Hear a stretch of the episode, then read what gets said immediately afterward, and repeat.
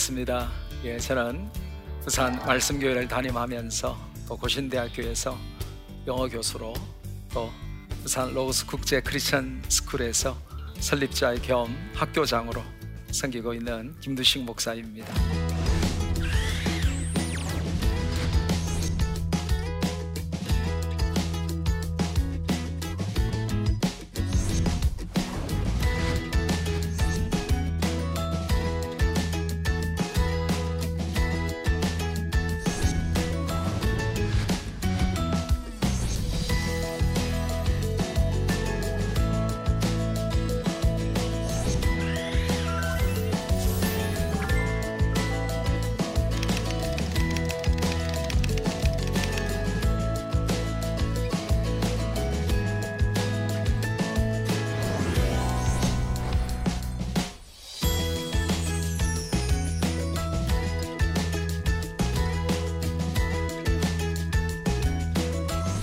저는 원래 이제 한국 외대에서 영어 통역 전공했고요.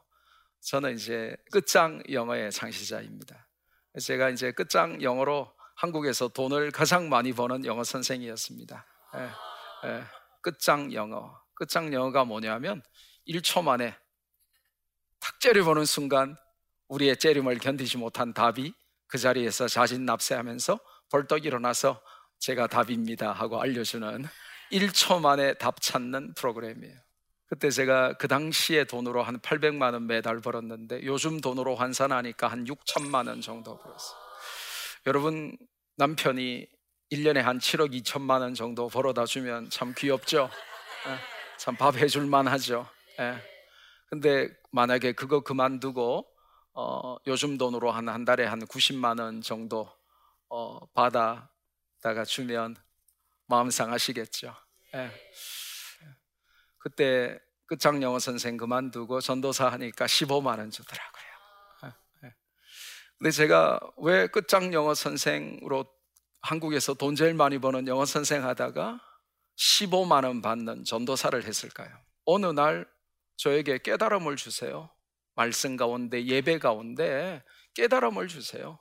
저는 경상도 사나이 B형 남자라 저는 아싸리 합니다. 확실합니다. 저에게 주신 깨달음은 아주 단순했으나 강렬했어요. 너는 왜 영어 답은 1초 만에 찾아주는 끝장 영어를 가르치면서 왜 지옥 가는 사람들을 살려내는 끝장 전도는 안 하냐? 그런 강력한 하나님의 깨달음을 저에게 주셨어요. 그래서 사나이는 깨닫는 대로 순종하는 것입니다. 제가 순종하고 끝장 영어 선생 그만두고 제가 전도하기 시작했습니다. 그러고는 바로 이제 1993년 2월 13일에 결혼하고 바로 미국으로 이제 유학을 갔어요. 유학 가면서 올려드렸던 기도 제목이 박사학위를 받고 한국 돌아오면 학교를 세워야 되겠다. 지금도 공교육이 무너졌지만 그때도 이미 공교육이 얼마나 많이 무너졌는지 모릅니다. 그래서 박사학위를 받고 한국 돌아오면 학교를 세워야 되겠다. 그렇게 마음 먹었는데 박사학위를 너무 일찍 받은 거예요. 그래서 이제 석사, 준박사, 철학박사 학위를 빨리 받은 거예요. 너무 빨리 받은 거예요. 그러다 보니까 이제 한국을 너무 빨리 돌아온 거예요. 그러니까 돌아오자마자 고신대학교에 교수하면서 담임 목사하면서 전국에 집회 다니면서 제가 너무 바빠져 버린 거예요. 그래서 세월이 눈 깜빡할 사이에 세월이 지났어요. 그래서 유학 가서 학위를 받고 한국 돌아와서 열심히 사역을 20년을 한 거예요. 그리고는 2013년, 그러니까 결혼하고 20년이 지난 날, 하나님이 저에게 기독교 학교를 세우게 해주셨습니다. 왜 기독교 교육인가? 여러분이 궁금하실 수 있어요. 뭐 공짜로 해주는 공교육도 많은데 왜 기독교 교육인가? 여러분에게 성경 말씀 골로새서 1장 2장 8절 말씀을 제가 여러분과 함께 나누고 싶습니다. 같이 한번 읽을까요? 시작. 누가 철학과 헛된 속임수로 너희를 사로잡을까 주의하라. 이것은 사람의 전통과 세상의 초등학문을 따름이요 그리스도를 따름이 아니니라. 누가 너희를 철학과 세상의 헛된 이 속임수 너희를 사로잡을까 주의해라. 이것은 사람의 전통과 세상의 초등학문을 따르는 것이고 그리스도를 따르는 것이 아니다라고 말씀하십니다. 지금 우리가 눈에 보이는 현상은 교육 문제일 것 같지만 실제로는 영적인 문제다라고 말씀하시고 지금 세상의 교육은 사로잡을 것이냐 사로잡힐 것이냐라고 하는 무시무시한 전쟁 한가운데 우리가 살아간다 하는 것을 알려주는 것입니다. 여러분, 놀라운 사실은요, 지금 한국이든 미국이든 성경은 이미 학교에서 불법입니다. 학교에서 성경 가르치면 신고하고 심지어 잡아갑니다. 성경 못 읽게 합니다. 놀라운 사실은 교도소에 가면 필독서 1번이 뭔 줄 아세요? 성경입니다.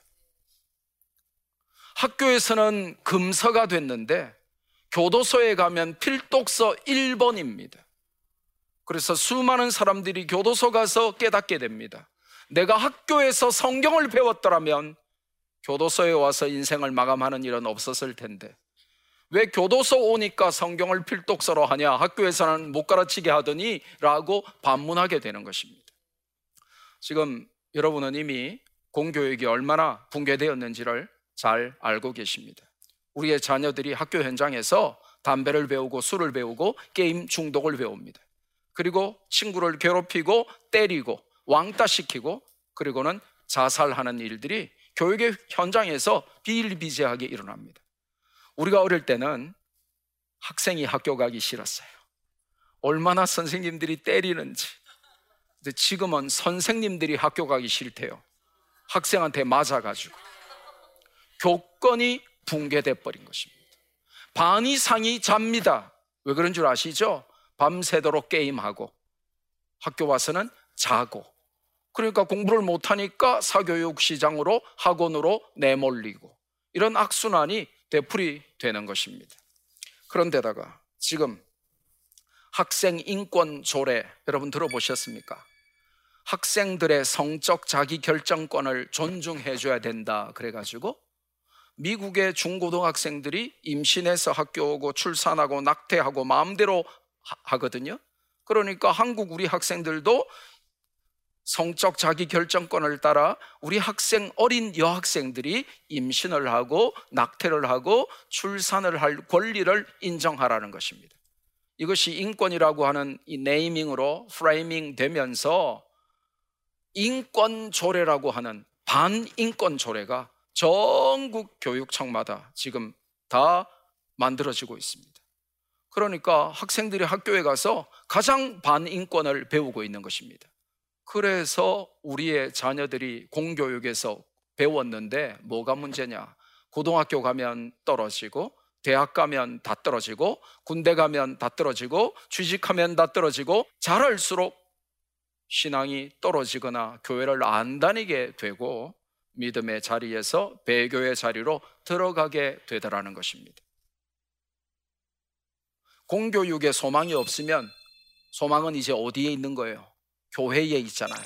그럼 교회 교육은 잘 되고 있을까요? 그게 충격이라는 겁니다. 교회 교육의 현장이 공교육의 현장보다 더 빠르게 무너져 버렸습니다. 통계를 보면 전국의 주일학교나 중고등부가 없는 교회가 70%가 넘었습니다. 우리가 어릴 때는 북치고 장구치면서 성경학교 때 동네 한 바퀴만 돌면 수백 명의 아이들이 교회로 왔습니다. 그리고 옛날에 교회는 삼각형, 피라미드형이었습니다. 그죠? 그래서 주일 학생들이 훨씬 많았습니다. 근데 지금은 역피라미드형입니다. 자녀들이 다 사라졌어요. 청소년 실종 사건이 일어났습니다. 청년들이 교회를 떠납니다. 예. 아이돌 공연장에 다 뺏겨버렸습니다. 학원에 다 뺏겨버렸습니다. 체육관에 다 뺏겨버렸습니다. 교회의 아이들이 사라졌습니다. 왜 그렇습니까? 일주일에 한 번 교회 옵니다. 부모들이 목사이건 중직자이건 상관없이 우리의 자녀들이 학교에 가서 세뇌 교육 당하고 안 좋은 거 보고 안 좋은 친구들과 어울리면서 나쁜 짓 배우다 보니까 아이들이 일주일에 교, 교회 겨우 한 번 오는데 그 한 시간 짧은 한 시간 오는데도 전도사 설교 듣고 끝입니다. 전도사가 나쁘다거나 틀렸다는 건 아니지만 담임 목사의 설교 한번 들을 시간이 없는 거예요. 아이들이 전도사 설교 듣고 끝인 거예요. 그리고는 일주일 내내 교회 한번 안 오다가 다시 주일날 한 시간 옵니다. 더 충격적인 것은 작년에 국민일보가 보도해서 대한민국을 발칵 뒤집어 놓은 통계가 있습니다. 학원 시간과 예배 시간이 겹칠 때 당신은 자녀를 어디에 보냅니까? 하고 설문을 조사했는데 놀랍게도 학원에 보내겠다는 통계가 거의 절반 가까이를 차지했습니다. 아마 여러분들도 지금 갈등 오실 겁니다. 학원 시간과 예배 시간이 겹치면 어디에 보낼까? 그러면 정상적으로 우리가 믿음의 사람이라면 당연히 예배에 와야죠. 맞습니까? 그런데 절반이 학원에 보낸다고 답했고 더 충격적인 것은 초신자, 서리집사, 중직자 이 세 그룹으로 설문을 진행했는데 예배 시간 대신 학원에 보낸다고 답한 사람이 전체 1등이 중직자였다는 것입니다. 초신자가 그렇게 대답했으면 이해가 됩니다. 서리 집사들이 그렇게 대답했으면 중직자가 아니니까 믿음이 별로 없으니까 그럴 거라고 이해가 됩니다. 그런데 예배 시간 대신 학원에 보내겠다고 대답한 사람들의 1등이 중직자였다는 것에 우리는 충격을 받습니다. 지금 부모님들이 이 자리에 많이 앉아 계신데 여러분도 다 모태신앙도 있고 목회자 자녀도 있고 몇 대째 믿는 분도 있고 교회에서 어, 중직자들도 있고 아마 사모님들도 계실 거예요. 그러면 뭐 하겠어요? 교육 철학 자체가 세상적인데 너무 세속적인 겁니다. 그러다 보니까 우리 아이가 명문대학 가고 공부 잘하고 좋은데 취직하고 월급 많이 받고 남보란 듯이 성공하는 것 거기에 함몰되어 있기 때문에 이 아이가 성경적인 가치로 정직하게 바르게 사랑이 풍성하고 하나님을 잘 믿도록 내 자녀를 키워야 되겠다에 대한 의식이 전혀 없는 것입니다. 여러분, 교육이라고 하는 게 뭔 줄 아세요? 교육은 사람을 만드는 것이 교육입니다. 그럼 성경적인 교육은 성경에 오직 네 가지밖에 없습니다. 성경적인 교육은 뭐냐? 하나님을 경외하고 부모에게 효도하고 이웃을 사랑하고 복음 전하는 인간 양육. 이게 성경적 교육입니다. 그런데 우리 부모들은 세상적인 교육 철학에 함몰되어 살다 보니까 명문대학 가고 좋은 직장 가고 월급 많이 받고 남들이 부러워하는 그런 좋은 성적을 얻는 것이 교육인 줄 아는 겁니다. 그러다 보니까 교회를 100만 년 다녀도 성경적인 교육 철학이 없고 그저 내 자녀 영어 성적 잘 나오고 영어를 좀 더 잘하고 좀더 어, 좋은 대학 가고 그게 최고의 교육인 줄 아는 것입니다. 그래서 제가 그게 성경적이지 않고 그거는 우리가 교육하는 교육이 세상 교육이지 성경 교육은 그런 게 아니다 하는 것을 어, 제가 성도들에게 가르쳐 주고 또 성경적 교육 철학으로 하나님을 경외하고 부모에게 효도하고 이웃을 사랑하고 복음 전하는 다음 세대를 양육해야 되겠다 해서 제가 기도 학교를 세웠습니다. 여러분 세상 교육 목표와 성경의 교육 목표는 많이 다릅니다. 세상 교육의 목표는 단순합니다. 난 사람 만드는 거죠. 성경의 교육 목표는 아주 단순합니다. 된 사람 만드는 것입니다. 좋은 대학 이런 것만 좋아하시면 안 돼요. 여러분 자녀들에게 성적만 강조하면 안 됩니다. 여러분 자녀들이 명문대 가는데 하나님을 몰라요. 명문대 가는데 구원의 확신도 없어요. 명문대 가는데 부모에게 반말하고 부모에게 함부로 대해요. 전혀 교육이 안 되는 거죠. 그러니까 기독교 교육 철학으로 부모가 자녀를 양육하는 것이 중요하다. 저는 그렇게 생각합니다.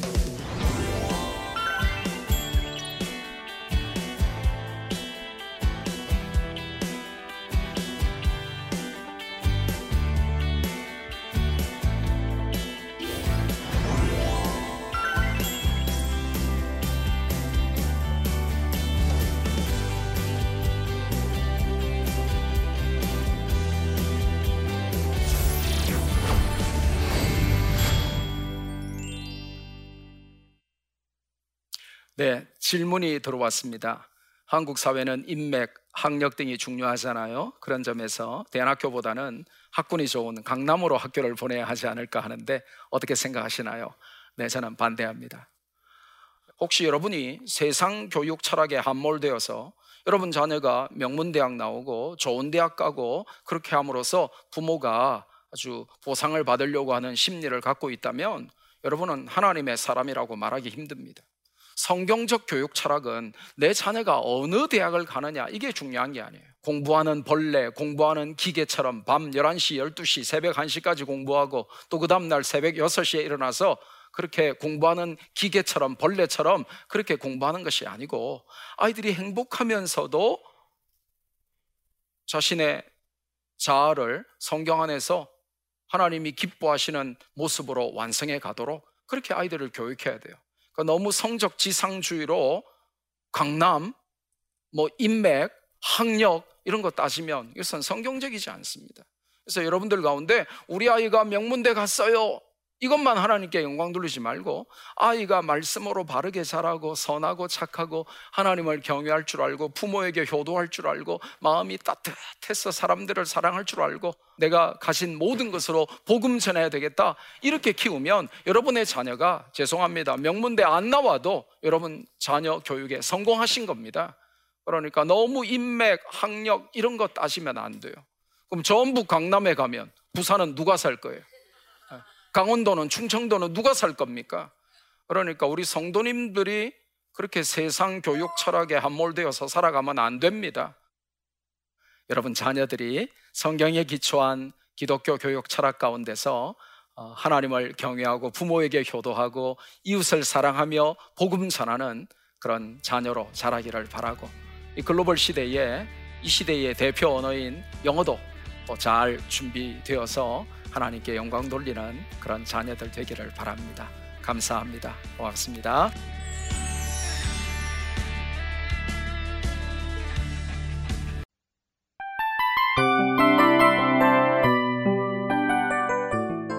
이 프로그램은 청취자 여러분의 소중한 후원으로 제작됩니다.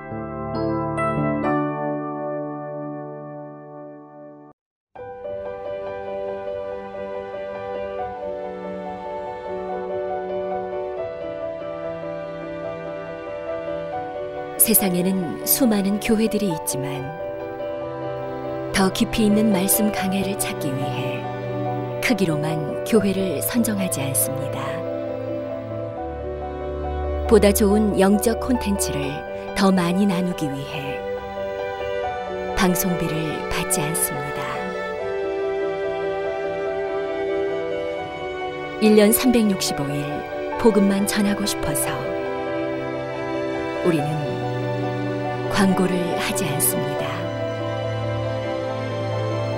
온누리의 복음을 땅끝까지 CGN TV와 함께 땅끝 성교사가 되주세요